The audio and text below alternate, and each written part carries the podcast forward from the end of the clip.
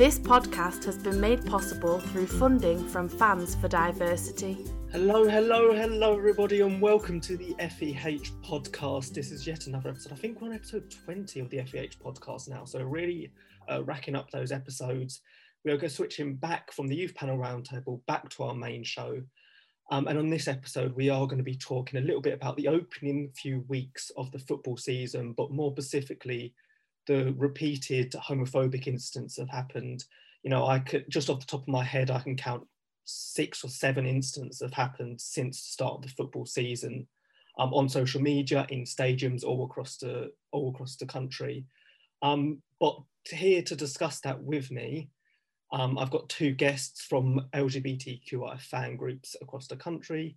Um, would you both like to introduce yourself? We'll start with Tracy, if you just want to introduce yourself, um, your name and what it is you do. Yeah, I'm Tracy Brown and I am the co-chair of Chelsea Pride, the LGBTQ supporters group for Chelsea Football Club. And Paul? I'm Paul Amann. I'm the founder and chair of Kop Outs, the LGBT plus group for LFC.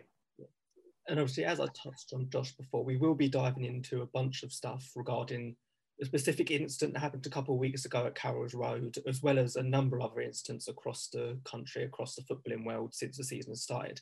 But first, we always like to start a podcast by talking to our guests about their earliest football memories. Um, so let's talk a bit about that to start us off. Start on a nice note, and then we'll get into the less nice stuff. But Tracy, earliest football memories, favourite football memories, things that made you fall in love with the sport. God, oh dear, start showing my age. Um, I suppose very earliest memory, my my father was diehard Arsenal. Um, he was born in the area, and I'm an only child, so he was gutted when I decided that red really wasn't my colour. Sorry, Paul, I know Liverpool are also red, um, but it really wasn't my colour. And my dad had to take me to Stamford Bridge when I was really young, so I could actually go and watch my team because he was a good dad. Um, so actually, yeah, to be quite honest, it was back in the day where we didn't have, as everyone calls it, rich owners, and uh, it was a battle every week. And the building did not look like it does now. Um, and I remember going week in week out when there was half a ground there and the stands were being built. Um, but I think my biggest, one of my favourite ever games when I was mostly a teenager, was actually against uh, was against Liverpool it was an FA Cup game. It was winter. I think it was the fifth round. Liverpool were 2 0 up at half time, and we brought on Mark Hughes and Vialli, and we won 4 2. And I still have it on videotape because I recorded it, and I still have it. so that's most probably one of, and it just happens I have Paul on the recording as well as I'm saying it. That's mostly one of my my favourite games. It was freezing. I didn't even have a jacket that day. It was all worth it in the end, though.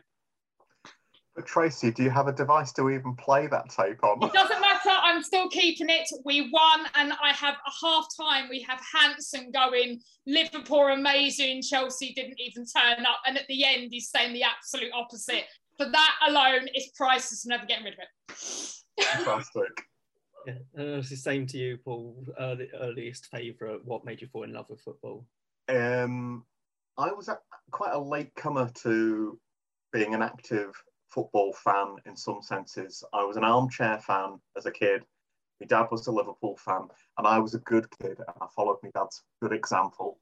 Um, you know, so for me, it was very much following my dad's footsteps. I, I'd watched the game on the telly, and then when I moved to Liverpool uh, to work in 2003, got my first chance to watch the match, and I was lucky enough to go on a European night.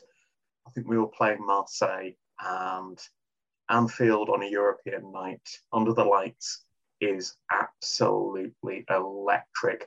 I won't talk about Chelsea and playing them at Anfield uh, in European competitions because they get a little upset about apparent goals that they don't feel the goals, etc. But my favourite um, instance at Anfield was actually an instance of chanting. I think Tracy might actually like this one an awful lot. And it speaks of the wit of and speed of opportunity of chance to really take hold. And we were playing Arsenal. And inside of 20 minutes, we were walloping them 4 0. It was, you know, I was in the Anfield Road, the whole stand was bouncing. And we started chanting, You're Tottenham in disguise. Beautiful. And it was just sublime. And it's an example of, you know, the quick wit and fun of what football chanting can be about and how actually, if you are going to have a pop at the opposition, you know, you do it in a way that gets under the skin, but isn't, you know, neg- in negative and hate filled in the, in the way that we've got to deal with some other stuff.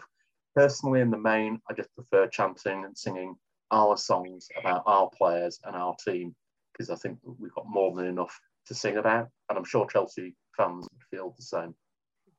And I think as, as of Stone's point as you were coming off of that is, it, who would know you could have a, a good banterous chant without being wildly offensive? I mean, it is wildly offensive in a way, I guess, being Spurs in disguise, but in in, a in a much more, yeah. It's a fits. yeah, in a much more pleasant way, and that does draw us very nicely on to kind of the first kind of topic of discussion. Obviously, we've got Chelsea fan, we've got Liverpool fans, so people can kind of put two and two together and say the main incident that we will be talking about. I mean, of course, this isn't that you know we can't just go on and act like this is an incident that's just happened once either. We've got to establish early on that this is a regular occurrence, as Tracy, I know you will be able to attest to, at Chelsea games on a very regular occasion. Is it how how regular is it? Is it any every fan base that comes to Stamford Bridge, or is it just a bigger bigger groups, or what is it? How regular is this? I wouldn't say it's every single game. Our opening game of the season, we played Palace. I was sat in the shed end, so obviously I'm in the same I'm in the same end as the away fans. Didn't hear them sing it once. Unfortunately, northern teams do tend to sing it more. I have no idea why, but they generally do. I've said northern teams. I'm not picking any team in, you know, picking any team out there. They do tend to sing it more. I tend to notice it a lot more as well when we have cup games. So, say you're playing anyone in a lower division, it seems to be that go-to song. Certain teams are worse than others. Um, sometimes you even hear it coming to the ground or leaving the ground as well. Again, depending on who you are um, playing. So yes, cup games you notice it more. Northern teams sing it more. Don't tend to hear it from. Very rarely hear it from people like Arsenal, Spurs fans. Don't tend to hear it much from them. To be fair, um, but it only takes one or two, and if one or two are loud enough, that normally starts everyone else off. Um, and you know we've got a long way to go before we can stop that. Or do think about those one or two that start this off and the education that goes with it. So it varies throughout the season. It's there every year though. This is something that i've since i've been going to football since i've been going to stamford bridge it's been there my whole entire life. So from i first walked into stamford bridge when i was eight nine years old and i've heard it since so it's definitely not an Abramovich thing like some people think it is, because it really isn't. Um, and it's extremely offensive. Yeah, I think it's worth noting as well because I do. I've seen a whole lot of excuses for it in that kind of last couple of weeks, especially and especially you know the one. Yeah, like the one. I've, obviously, you've seen excuse for it before when it originally. I think the first time I heard of the chant getting any kind of mainstream attention was a couple years ago when it was Man United there, and I remember that getting a fair bit of attention, um, media wise. Um, and that's the first time I'd actually ever heard the chant and then heard what the actual meaning was. As someone who, you know, I'm a Charlton fan, I haven't got to play Chelsea in 20 odd years at this point, so we haven't I haven't had many opportunities to hear it. But where I do hear chants and where I have heard chance, especially when I was a teenager going to Brighton away games, then it's a very similar thing there where those uh, a similar a chance of a similar nature do come up yeah. and often it is this just banter excuse thrown around but the the thing yeah the excuses you referenced there that i've heard recently in the last couple of weeks is this oh i thought it was because they spend loads of money and i, I just i don't understand that i don't even understand where the logic comes from with that but clearly just to clear it up for anyone who might not uh, might not know. I don't think a lot of people do not know, but I think it, for those who might be unsure at this point, the chant is 100% homophobic. It started from uh, Chelsea headhunter, I believe, who was caught with a, a male prostitute or a rent boy, as the chant goes.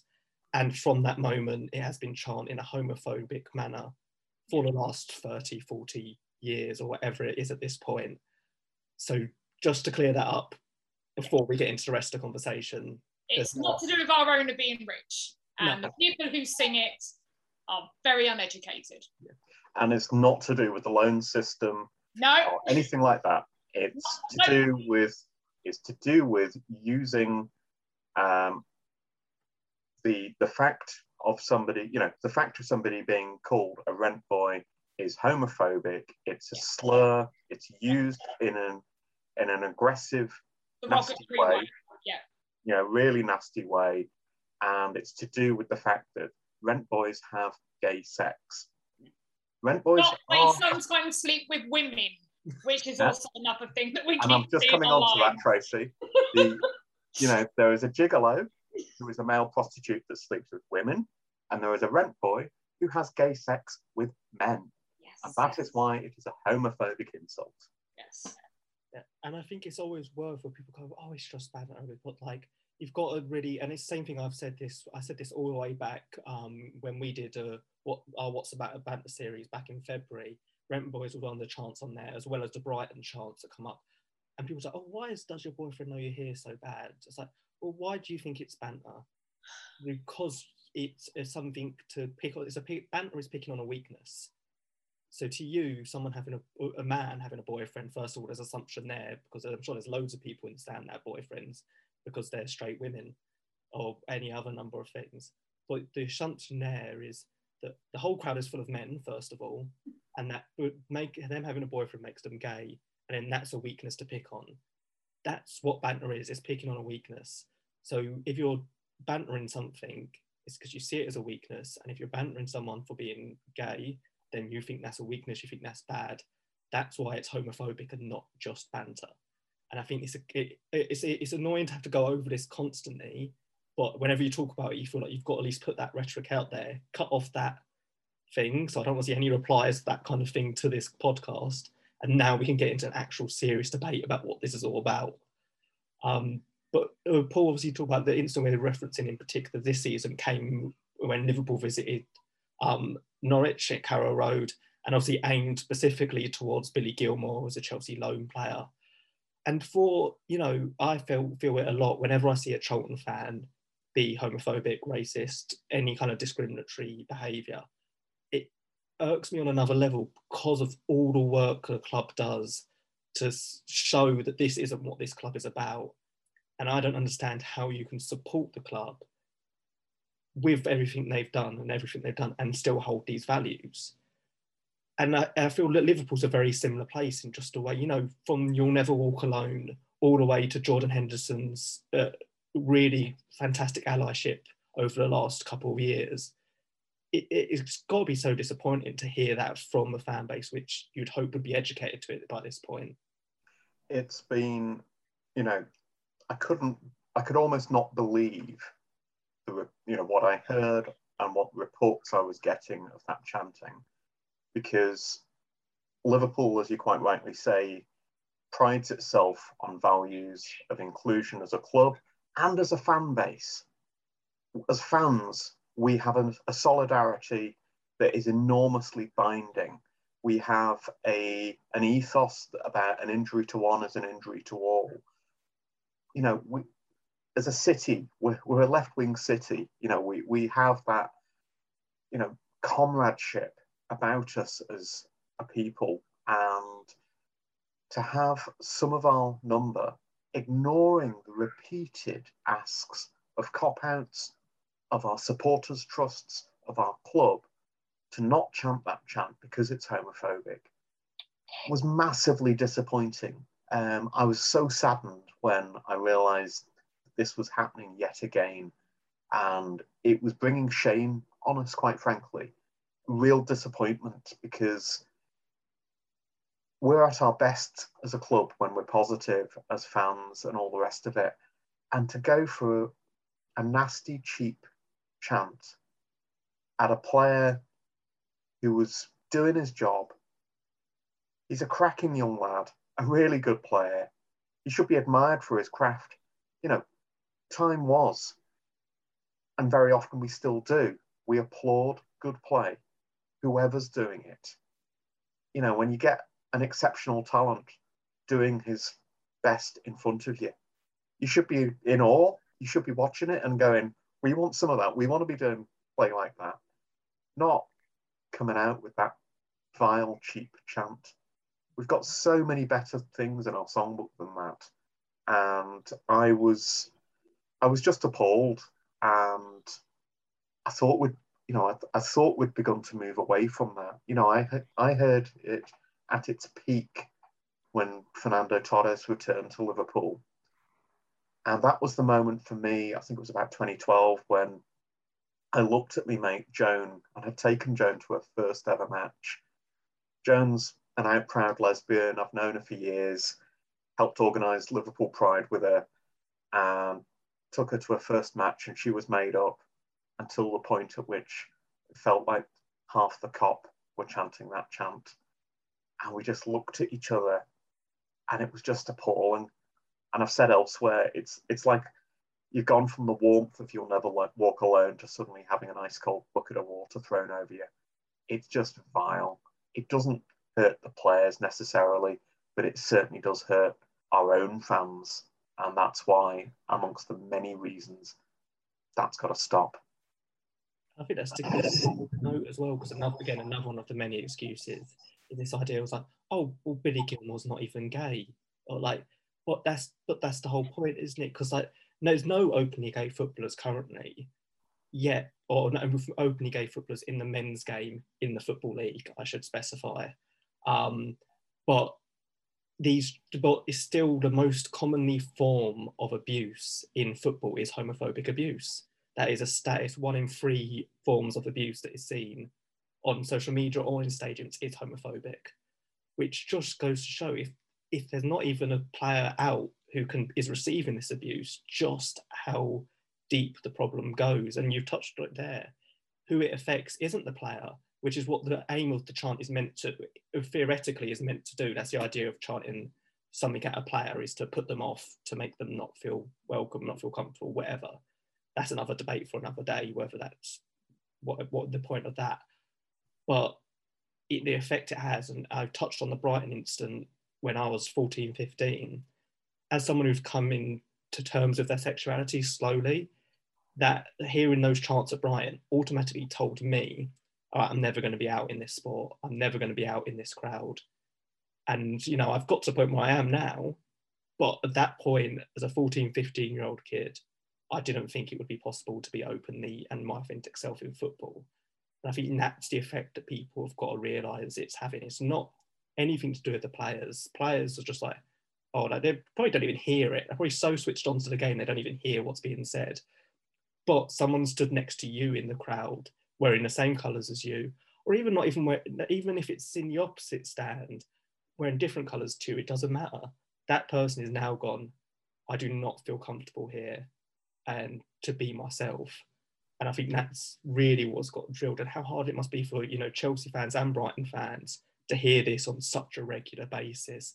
Just for Brighton because of some because of their city being such a fantastic, inclusive city, and for Chelsea fans because this strange story from the 80s that's somehow clung on for all these years. So, and you touched on it there, Tracy. You've been hearing this since you were eight or nine years old how did that affect you when you started to come to terms with your sexuality and still hearing that? I suppose um, this is a reason, to be fair, that me and Paul and many other groups like ours exist, is because we're consistently going to be fighting this. It's not going away anytime soon. If anything, it's been highlighted. Ice cream van, sorry, outside. Um, it's been highlighted as being as worse than ever. From a child's point of view, I suppose I did when I was very young. Didn't I heard the chant, but never obviously as a child really connected to what it was. I mean, I come out when I was 15, 16, so um, I was I was religiously going to football from about 18, 19 years old. So I would go to every single home game every season. Um, to begin with, maybe even I saw it as banter, to be fair. Um, but as I worked more within my own community and volunteered, which I've done all of my adult life within the community, um, the impact of it stood out more and more and more to me. And what the words meant stood out more and more to me. And the effect that it had on my community, I felt. And one of the reasons for starting Chelsea Pride up, and that wasn't the first group I started up, I actually started up with a friend of mine, Pratt and Fever, down in Portsmouth. That I helped her set that up before I even did Chelsea Pride. Um, and they have lots of problems down there as well with racism and homophobia, big style. Um, I suppose it, I, I, took it all on board, and I took what I was hearing from others on board, and I, then it become a very personal thing to me because I've had people even say to me, "Oh, but surely it only affects gay men." So as a lesbian, surely, yeah, it's just banter to you. It doesn't really matter. Really? Oh, so so apparently because I'm a lesbian, I don't have to care about gay men. All right then. Okay. Okay. So now we're splitting the community apart, are we? So you know, whatever happens to be said to lesbians doesn't affect gay men, and anything that's said to trans fans, that doesn't matter because you're a gay woman. It's ridiculous. I've had all of the excuses under the sun thrown at me throughout the years. And I constantly hear, but it can't affect you personally because you're not a gay man. Yes, it can.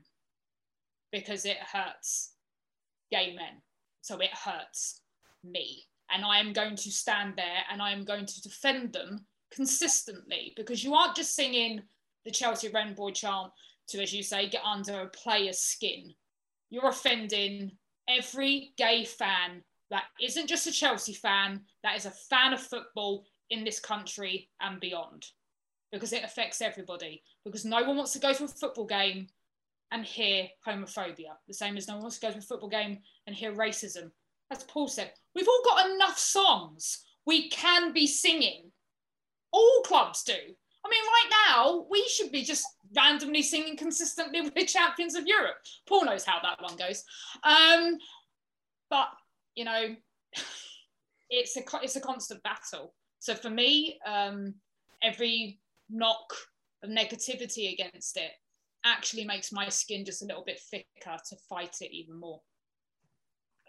yeah, I think it's, as you said, like, it's not there's so much you this whole excuse of like oh we're going to lose all our chance in, in football. like well no there's like literally like I can't like I've been to I don't know how many games in my life how many home games away games and I can count on a number of my uh, like on my hand the number of actual offensive chants we use and then I probably couldn't even begin to count the number of empowering chants we use or you know actual intelligent witty banter that we use, not just straight offensive stuff.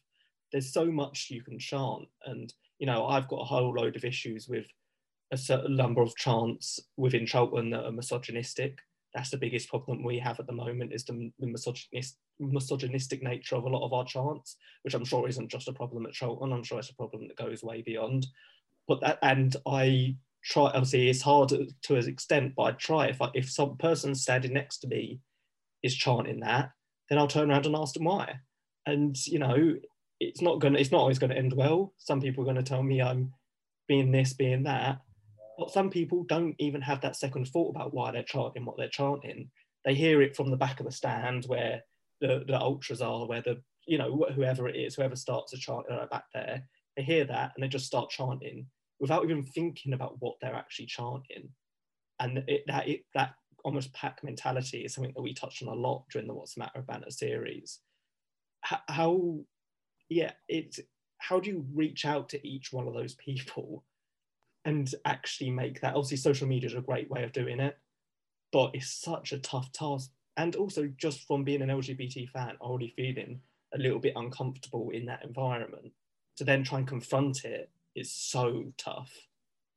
So every single Liverpool fan that I have discussed this with in person has got it. Yeah. The penny drops pretty quickly. And I don't get the whataboutery. I don't get the that they're singing worse songs else than no, they get that it's wrong. I happen to be mixed race, but because I'm quite light skinned, I get to hear an awful lot of racism that wouldn't necessarily be said in front of people with darker skin than myself. And I still challenge that. And I have many great white friends who still challenge racism. And now I'm getting many, many more straight, cisgendered people who are choosing to tackle LGBT plus phobia. And that's fantastic. But it is about winning hearts and minds and educating and making sure that people realize that this isn't just, oh, it's just a bit of a new fad for us to pick on something and, you know, chip away in a cancel culture way. This isn't about cancel culture. This isn't about trying to get rid of a culture that is a fantastic one at its best. We go to football because we love the football. We go to football because we love the atmosphere. And to have allies stand up is part of the strongest way in which we can get change, in which we can improve things. I said earlier that Liverpool had begun to hear less of that chant. And I think as a consequence of the club retweeting Kop Out's tweet condemning that homophobic chanting at Norwich, and then going on to afford me the privilege of sitting down with Jurgen, of meeting Virgil, Jordan Henderson, and getting the teams and the managers and the club's wholehearted support in getting rid of this champ from Anfield and beyond where wherever we travel, that that will be a massive watershed moment. It's something that is perhaps very much long overdue, but it's happening. And if this actually acts as a catalyst for change in other fan bases, fantastic. Because it's not the Chelsea fan base who are the only ones affected. Yeah. I've sat there and felt disgusted to the pit of my stomach when I heard, you know, half the cops singing it. And I don't want any other LGBT plus fan to go through that. And I want our allies to be proper bystanders who are active, who do something about it when they hear it and they call it out. I should say, and I think as much as it's been really disappointing to have that, I think the response from Liverpool as a club, I have found to be uh, what I what I would if any club comes to me or any club comes to me and goes, okay, what do we do about this then?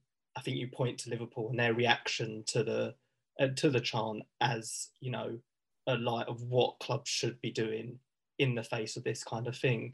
Because not only you know tweeting it and whatever that's a good start but then as you say getting Jurgen involved in terms of him talking to you. And not and it's not even just because I know a lot of people do the kind of uh, uh, they'll get asked a question at a press conference and they'll ask they'll say a very nice sentiment and you whatever else but the difference between that and you being able to have that conversation directly with him is huge because it's an LGBT person representing the community, talking to him, and being able to actually put in the words that you want to put in. So I again like and Tracy, I know you're doing a lot of work in terms of pushing and trying to get this uh, this chant recognised for what it is really. So just talk to me a bit, a little bit about the work that you've been doing, and it's been going on for long before this as well. I know, I know you literally reached out to the FvH Youth uh, page what like a week before the chant actually reared its ugly head again. Yeah. So, so it is ever topical, I guess. Yeah, I mean, it, the timing, in a sense, couldn't have been better that we heard something so bad. Um, myself and Chris of, of Proud Lily Whites have um, been working on a campaign um, to take to the CPS um, to say it's about time you recognise this chant for what it is and not for a dictionary version, which is, you know, which is, as, as people read, doesn't show as being homophobic. And that's the problem. The CPS have to look at this from a person point of view. We as a community find that specific chant homophobic and it needs to be treated as such. So we have been in contact with with lots of different organisations as well as all the LGBTQ um, supporters groups. And as soon as we started running the campaign, I went directly to Chelsea Football Club. I had a conversation. Well, I emailed Bruce Buck at seven in the morning. He rung me at two minutes past seven because the man never sleeps. Um, and he was like, okay, Chelsea do a statement to give directly to the CPS because we want to be seen that we've had enough of hearing this. We've had enough of it affecting our LGBTQ supporting community that they have to hear this chant. And obviously, yes, it predominantly is sung at us as a team, but as I said earlier, it affects the whole entire LGBT LGBTQ supporting fan base. All of us, we're all affected by it regardless of what colour shirt you support and what level, be it the Premier League, EFL, or grassroots. If you're watching television, often you can hear the chant, even on TV. Um, so, yes, we're in the midst of doing that. We've handed over a large number of statements, including one directly from Chelsea Football Club. Um, and now it, the ball's back in and we'll be back in the in the hands of the CPS. What we do want is a meeting directly with them so they can sit sit down with us and um, explain from their point of view why they don't see it as homophobic. We tell them from the point of view of the community why we do, and then see going forward if there's any way that we can get those laws changed. Education is going to be the key. You can then educate fans on the back that the law has changed. Clubs, the FA, all have more powers to actually start removing fans limiting away fans if more and more people try. I don't have a problem with if a club consistently does this when they're away. But then, okay, your numbers are cut on how many away fans you can take. You've got to educate yourselves. And if fans can't be educated and they continue to do this, and it isn't just, it's not just homophobia. I, my, my point of view is the same with racism or any form of discrimination. If someone consistently does this, you try educating them and they still consistently do this, they have no right to be in a football ground, period. I love football and I love the fun banter you can have. And I love singing songs and I love the atmosphere. It's why I've been going since a kid. There's we have it, we all have enough to go on when we go to our own grounds. Even when we go away, there's always there's plenty of things you can sing at a team which is not going to be uh, discrimination towards anyone. I want to leave a football ground more importantly talking about the game and not, oh my God, did you hear this? Or turning the news on when I get home, the sports news, and going, oh, that did not happen at whatever club. I, I want to be able to go, that was a good game, bad game, indifferent. And I want to actually walk away talking about the stats of a football game, not, oh, the back pages are going to read about this tomorrow. Oh, Sky News is going to be talking about the same discrimination. Oh, that player had a really bad game oh my God, you know what his inbox is going to be like. I'm tired of that. And that's why me and Paul and many others do what we do consistently, week in, week out, in trying to break all forms of discrimination, not just the kind against our own community. And I think that's a, it's a key point that's come up so much on this podcast and on so many other occasions is when you're in one community, you're an ally to the others when you're so as an LGBTQI fan base, as I said, I think I, said, I mentioned it before we started recording. I got homophobically abused a couple of weeks ago on Twitter for directly opposing people booing the knee. And and you know, if there's anything that proves my point in in that, then they've they've done it. They've slapped it right there on the plate for me. And I think again, the one thing that you know, depressingly, the one thing that got me about that more than the actual abuse, because abuse is part and parcel, and abuse is what as LGBTQI people we're all used to throughout our life. It's just shouldn't be, but it is part and parcel. The thing that always got me was the people justifying it. That's almost worse than the abuse itself. The abuse is from a person who's not very intelligent and all they can think of is to say a certain they can throw an insult out.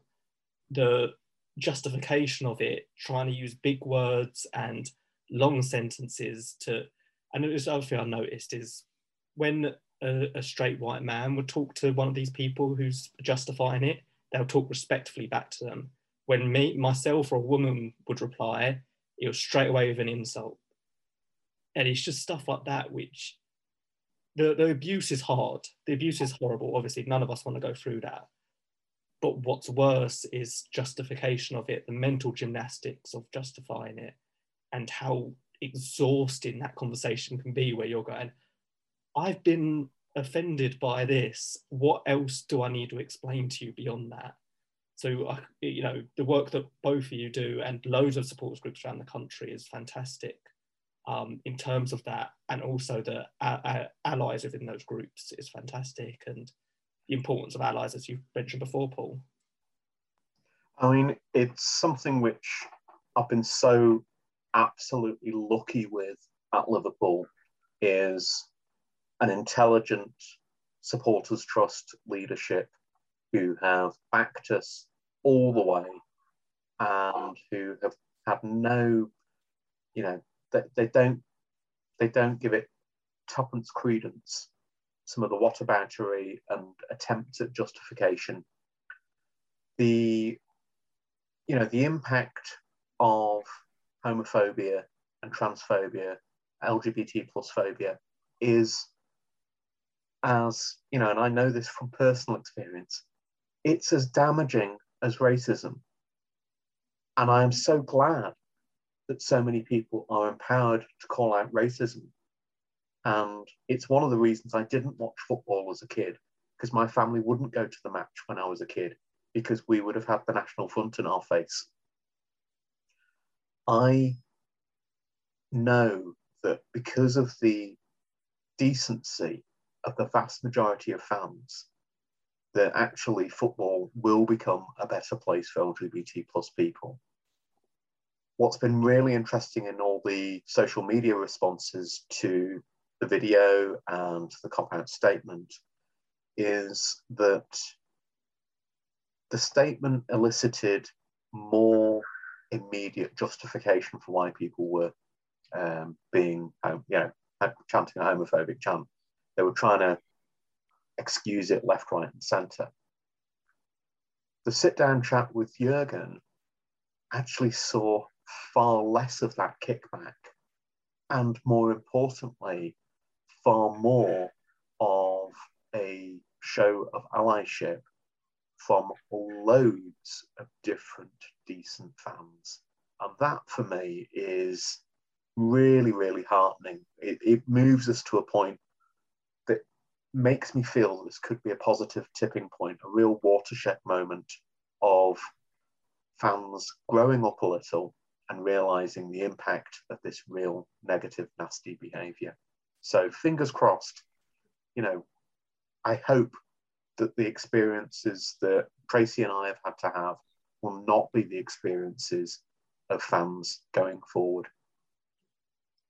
And I think you know the work that you know I think this is really this instance before that instance since that unfortunately as I said there's been six or seven off the top of my head I can shout about straight off the start of the bat from but it, it does highlight why LGBTQI plus supporters groups exist. It, it, explains why the London Unity League and the GFSN exists.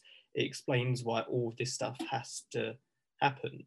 Because I, I, I feel I come from a little bit of privilege in terms of the fact that I can, for the most part, despite being LGBT, can go to the game and feel very, mostly comfortable. That's a privilege I have. From I don't know what it comes from. Probably helps that I'm uh, a, male male presenting it probably helps that I don't, uh, you know, there's another thing so about being white, huge, must hugely help. But I've been able to most of the time go to games and enjoy them. But there's a whole section I know from being with Proud Valiants. There's a whole section of Proud Valiants don't feel the same comfort of going to the games. And especially away games, I've found is there's a huge problem in terms of people being comfortable going to away games compared to going to the Valley so just yeah like from that talking about how important you have found first that you know being ahead creating these lgbt support groups all sort of benefits you've had from just having this community of people around you as well whoever wants to go first with that. So the benefits of founding Kop Outs um, wow. Um, realizing that there are as many passionate Liverpool LGBT plus fans as there are, um, and the actually the reach into fan families is really quite wonderful. I remember carrying a banner around Anfield um, ahead of a Rainbow Laces game and having this old fella come up to us. He told us he was in his 80s, white haired, no stick, you know, he was proud man that carried on walking and, and you know, he reached out to me, grabbed me by the hand and he said, well done. I'm a grandfather, a father. I've been coming to the match all my life. And the work you're doing is going to improve the game for some of my family. It's beautiful, absolutely brilliant that we've got fans who are realizing the worth of the work that we're doing and allies who are stepping up and being counted. And we will make a difference, and we are making a difference. And we've got trans fans who are now engaging more with us and asking how they can safely come to the ground without being in fear of a obeying mob, because that's a real deep rooted fear for some trans fans of Liverpool and elsewhere, I presume. And for those fans to realise that they could have the potential to go in the match with a bunch of other LGBT plus people, with stewards who will take action, with fellow fans who aren't LGBT plus, but who will also choose to take action. That's brilliant. We can't ask for more than actually getting a ground that is a safe space for us as LGBT plus people and the chance to really enjoy the game and enjoy all the positives of fan culture. I completely agree with everything that Paul just said. um, just from a Chelsea point of view. Um, but one thing I will add is we have we obviously me and Paul are on WhatsApp groups and spend a lot of time speaking to a lot of the other LGBTQ supporters groups. And yes, there's those two 90 minutes a season, or if not in the same league, you're always keeping an eye on other leagues anyway, where we do play against each other. So the banter may go up a level. Um, but we're all there to support each other, doing the same thing. We all want to see our community feel, as you just pointed out, safe when going to a football grounds. I want anyone to feel safe. Children, disabled, people of colour, gay, lesbian, trans, everyone should walk into a football stadium and feel safe doing so and just be there to enjoy the one thing we all pay to go and see, and that is our team play and preferably win. Um, the work we consistently do is just to prove that point. That is it. We want a safe environment. We have the same thing. We have we have people who are trans. I get messages from people who go, I'm a supporter from afar. One day I'd like to be able to walk in there. And I'm like, when you're ready, we'll try and work it that you can sit with us. We'll work out a way around it. We will speak to the club, who've always been fantastic and helpful. We have a great, luckily, a very great relationship with the club from the very top. And that makes a huge difference. And there's obviously that's the start of a journey. I mean, I've been doing this nearly for five years. This later this year with Chelsea Pride, and it's taken that time to build that rapport and those relationships within a club. And there'll be other groups that are starting now at the very beginning of that journey. And luckily, there's so many of our, our so many of us have been going for so long now. We can all help each other out because it's some that's where the colours get put aside and the community has to come together. So for me, just like Paul said, the importance of it, our allies are huge. We have fantastic allies. When we have We Are the Shed now, when anyone thinks of those guys, they just think of die-hard Chelsea nuts. And actually, I'm in an inclusion group with some of them, and they get now they get picked on online because they actually stand up for people. And of course, not everybody wants that. Everyone, some people just like going to a game so they can actually just be abusive to people. Um, and they're and they're a massive ally because when you look at that sort of group, you would not presume they would be an ally and you wouldn't presume they want change, but they want change too. They don't what they want to be going to do what we all do: go to a game, enjoy the game, talk about the game, have a pint if that's what you want to do, have several if it makes you feel better. Um, but actually go and enjoy a football match. So for me, it's it's that family feel, no matter what your or who your family is, that we all go and we all enjoy that one thing um, together. Like all teams, we have our no to hate campaign at Chelsea. It's quite, I mean, no to hate. I mean, it's quite self explanatory, but apparently we even need to tell our own fans, unfortunately, what that actually means. I'm going to sort of quickly hint on something from yesterday. Obviously, we were away at Arsenal. We should have won that about 6 0 because Arsenal were dire. Um, if Gay Gooners are listening to this, sorry, but you were. Um, our fans booed Saka every time he touched the ball. I was disgusted. So yesterday at half time, I went on Twitter and on our Instagram account and put a statement out saying, "We have plenty to sing about. We're champions of Europe. Stop booing Saka." I got called everything under the sun online for saying that.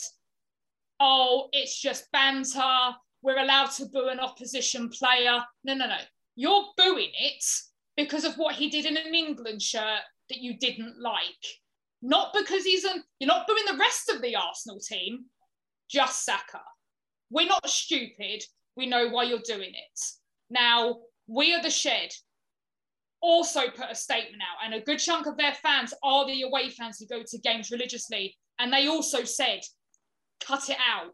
And again, they got barraged with abuse that they're going too soft and they're trying to PC football for, for standing up and wanting to make a change. Saka did not deserve that abuse yesterday. The whole Arsenal team deserved abuse because they were rubbish. But one player did not deserve to be booed consistently because of what happened. He proudly did what most people wouldn't do as an England player. He picked up a ball and went and took a penalty. I'd ask, I'd ask any man in this country if he'd had the balls to do that at Wembley. I'm guaranteeing you most of them would miss, in all fairness. Um, and that's me against my own fans. Not all of my fans. It's that very small few that then make it bad for everybody else. It's not on. Any discrimination of any kind isn't on. And unfortunately, that sort of, for me, wrecked what was a very decent game of football, unless you go unless you're gay gooners, obviously. It was a very good game of football for me who had Lukaku captained in his in fantasy team as well. So I was very happy with that game of yeah, football. So was I. Um, yeah, it's, it's such a good point because like as I say, it is not just about, and it's not just about direct abuse. It's not just about, you know, the because that's the thing is like as much as racism is hopefully getting better, it's it's getting a little bit worse at the moment, but hopefully it will then get better again. Is racism has moved on to the point for the most part, apart from online, it's these subtle things rather than direct abuse in stadiums. Homophobia is still very much direct abuse. But you said these things of booing the knee and then saying, I'm booing the knee because I don't want a political gesture. Well, why did you sing the national anthem before every game then? It's just, there's so much justification for these subtle things. And it's literally the, re- as I said, uh, there's literally the reason I got homophobically abused a couple of weeks ago on Twitter was because I called out Tottenham fans for for booing the knee. And that that again, we want to talk about this first couple of weeks. We are so excited to get back to football. I wanted after that game, it was my first game back at the Valley for 18 months, however long it's been. But the thing that I came away thinking about was the fact that our fans booed the knee. And that's the thing that affected me. Not the fact that I got to go and meet Proud a lot of Proud Valiants for the first time in the pre-match. Not the fact that I got to go to the Valley for the first time in however long. It was the fact not because it was a really boring game and we drew nil nil, and were rubbish. But that's another topic for another day. It was the fact that we moved near, and it's exactly what you said, Trace. It's just we want to go and just enjoy the game and not a feel uncomfortable at, at, at one level and b just leave feeling enraged at anything. I mean, yeah, we can feel even enraged because the team has played badly. You know, that's part and parcel. I'm a Charlton fan. That's I'm used to it by now. But leaving feeling enraged because of some form of discrimination, some form of abuse, it's just I don't want to do it anymore. And it ha- and a week hasn't gone by in football this season that we haven't had that feeling, which is just you know we don't. No one wants that, and surely everyone else can attest to that and realize that they, surely they don't want to be hearing about it either. Like you want to surely they want to be hearing about the game and not everything else that's going on. So stop it. Just stop doing it. Um, I think I can clearly say, and I think I can speak for anyone who loves it, their football club. The football clubs themselves want to promote a family environment. They don't want discrimination in the stands. No club does. They don't want to be on the back papers of a newspaper seeing the negative. They don't want their own fans doing something wrong. And obviously, I'm definitely not saying it's all fans, it's always a minority of fans. Unfortunately, it's normally the same fans, though, consistently. And luckily, you do see more people now call that behaviour out. But there's obviously people who are still too scared to do that because of the backlash. We've even had it with our own fans where I haven't said anything to the people direct because I'm a season ticket holder and they know where I sit and I could get backlash for the rest of the season. That sort of thing when it comes to reporting. So yeah, none. I, I'm for me, it's about discrimination as a whole yes, we run an LGBTQ supporters group, but for me and all the work I do with Chelsea, I want to see discrimination from football gone, all of it. As I said, it's about it should be about the game. That's it. That's what we all pay to go and see. It's not cheap to follow football. You know, we all we all do it because we absolutely love the game. It is part of our lives. It's ingrained in us as football fans to go week in and we live and breathe it. And if one person turns around to me and goes, it's just a game, I literally then want to slap them because it isn't just a game. if you live it week in, week out, it really isn't just a game. I see. One of the most important parts of my match day ritual is to go and get a pie ahead of the game at Home Baked, which is a fantastic social enterprise next to Anfield that I will always plug because they're also great allies to Kop Outs, by the way, and the LGBT plus football movement. Yeah. Are you coming up to Anfield this weekend? I wish I was. I don't have a ticket. I would be doing anything. I would love to have been there. I really. I would have. I would have got you a pie. Uh, yeah, I wish I was going. I mean, I've got to admit, because of everything that's so heightened at the moment, because this conversation is obviously very much still in the media, and obviously you've done fantastic work with the club. I'm sure even you're thinking there's going to be just those one or two who want to go against the grain. And this weekend is the game for it. Chelsea are in your home. And I've been to your ground plenty of times and I've stood opposite the Kop. And for me, it's always amazing because as I, I love football. I go and support my local town. I will go down to a fields on a Sunday morning. I watch pub side football. I don't care. I just love football. When you're stood opposite the Kop and they're singing You'll Never Walk Alone and they're holding the flags and the scarves, it's quite impressive. It is. But I know for a fact if I was stood this weekend, if I was going and I was opposite that, that would be amazing. But as Paul said, it's then wrecked by that those couple who then go, oh, that was all good, but let me sing this. So I will be sat there at 4.30 on Sunday, so yeah, Saturday, sorry, I kick off Saturday, isn't it? And the one thing I'm gonna, my ear's gonna be open to is, is a certain chant going to start. Wow. And I'm already thinking about that before. I should I should just be thinking, I wonder how good Lukaku's going to be up against, you know, Van Dijk. Oh my God, that, that battle should be really, really interesting. But actually, part of my brain is like, oh God, we're playing Liverpool the weekends. And that's where my mindset is.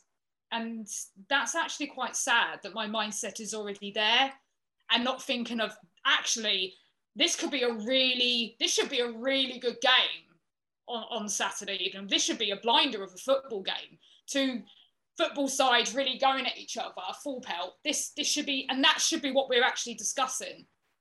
But in my head, I'm already already almost planning for the worst and pre-writing a statement in my head along with what me and Paul could come up with and say because it might be best that you know Saturday morning we go ahead of the game.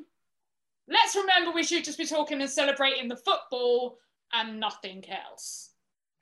Well, I know that LFC will be very prepared to take whatever necessary action they want to, and they've made it very clear that that chant has no space at Anfield um, or wherever we travel. The club have been absolutely unequivocal. You've got your manager, you've got the team, and you've got the owners all being absolutely clear that they want to make sure that that chant has no space at Anfield or wherever we go to play. And to have stewards standing by, if necessary, they've told me that that will be the case. So, you know, I, I am hopeful that even if some idiot does decide that actually my preference would be for fellow flat fans to deal with it quickly. Um, but if that's not able to be done, then there are powers available to the stewards uh, and the club, and I'm sure that they won't hesitate. And we can only hope that, that is the case. This podcast will actually be coming out on Sunday, so we will. So by the time this podcast comes out, we'll know one way or another what's happened. Um, and and we know you'll know that whatever happens come Sunday, either Tracy or Paul will be absolutely raging with the result, or they might it might be a nil nil and they might be far, they might be perfect. It's not going to be a nil nil. Not a nil nil. Tell you that much. It's not going to be. I went a draw wouldn't surprise me, but it's not going to be a nil nil. That's definitely not happening. It'll be a great game to watch, whatever happens. And I know that you know at least you're coming to play football these days, not park buses. Yes, yes, yeah. Jose's gone now, so those those days those days behind us. So yes, thank God. And yet we Um, finish on another wonderful example on actual. Uh, I, want- I, to be fair, I don't know if I'd go to today's witty banter at this point, but non-offensive banter, um, which you can be. Do, by the way. Everyone can use banter in the right context. It's not difficult. Apparently, to some it is, Yeah. but it really isn't difficult. And yeah. so yeah, so just to end this, do you guys want to quickly shout out um or your your supporters groups? Where can they find you on the social medias if you have such handles ha- ha- handy? I'll let Paul go first because I'm thinking. So Kop Outs can be found on Twitter and Facebook. Uh, our Twitter handle is LFC underscore LGBT. And on Facebook, if you just search for Kop Outs, you will find us very quickly. And in fact, you can probably find us on Twitter just by searching cop outs at the moment. yeah, I would say yeah. Because of Jurgen, you're and you know just because yeah, I mean you're quite popular to be able to find right now. In in all honesty, um, obviously we're on um, Twitter and, and Instagram. It's just Chelsea Pride underscore if you're using our tag to find us. Um, we only have on Facebook. We only have a closed group, so we do feel like we give um, some of our members a, a safer space. Um, so we can be found under Chelsea Pride, but um, yeah, we do tend to keep uh, one of our areas locked for people's uh, safety. Um, but yes, we're always, or I should say, I literally live, it seems, on Twitter with our group um, and our fantastic allies who support us 100% online. So um, come along, support us. And even if you're not supporters of Chelsea and Liverpool, if you look under who we follow, you'll find every single other LGBTQ supporters group um, that you can and then follow depending on uh, what team you follow. And Pri- Pride in Football is the umbrella that unites us all and gives us opportunity to learn from each other, to add value to e- uh, each other's campaigns, and to really move the dial in terms of discrimination and bigotry in football. It's got no space, no place at all for it, and we will see it out. We will. And I think just as a well to say, if you're looking down for LGBT sports group for your team and you don't see your team, you've got the power to, if you feel like you can to start this up. Because I'm sure tra- both Tracy and Paul, when they first looked at it, thought, "Oh God, I can't start up an LGBTQI supporters team, uh, supporters group." But now they have, and they've been running for however many years at this point. And the same with any every single group was started by a fan who didn't see themselves represented in their team. Um, and if you do wish to do that, reach out to any number of the, I can attest for 90% of the groups and have met people from those groups and can honestly say they'll be more than happy to support you, give you some advice, tell you where to go, tell you how they did it. Um, we literally had Rainbow Blades on a couple of months ago, and they gave us a bunch of tips on how to start up a LGBT supporters group from their own experience. So if you want to do that, go back and watch that. Or just go what a lot of people do is find the most local group to them and seek that out them for advice. So if you're Millwall, seek out Charlton. If you're, you know, how, whoever else, I can't think of many that don't have one at this point, which is obviously a very good thing. Yeah, um, it's getting there. It's, the, yeah. the numbers are definitely growing consistently. Yeah.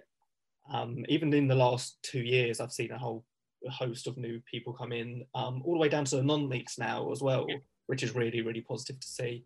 Um, but if you want to find football versus homophobia, first of all, on Twitter, that is at FvH tweets. Um, on Instagram, that is football underscore the underscore homophobia. And um, on Facebook, just type in football versus homophobia, or on Google, type in football versus homophobia for our website. If you want to see where I'm kind of more based, I'm over at the youth panel, that is at FvH Youth on both Twitter and Instagram. And then if you want another episode of this podcast, please follow, subscribe on whatever you're listening to us on. Every second Sunday of the month, we have a youth panel roundtable, and every final Sunday of the month, we have a FvH podcast. Um, so make sure you hit us up, and we'll be I'll be here every, twice a month, and then eventually Ankarad and Beatrice will come back and take the take this reins off me. Um, but regardless, thank you very much for listening, and thank you very much to Tracy and Paul for joining me. Thanks for having us.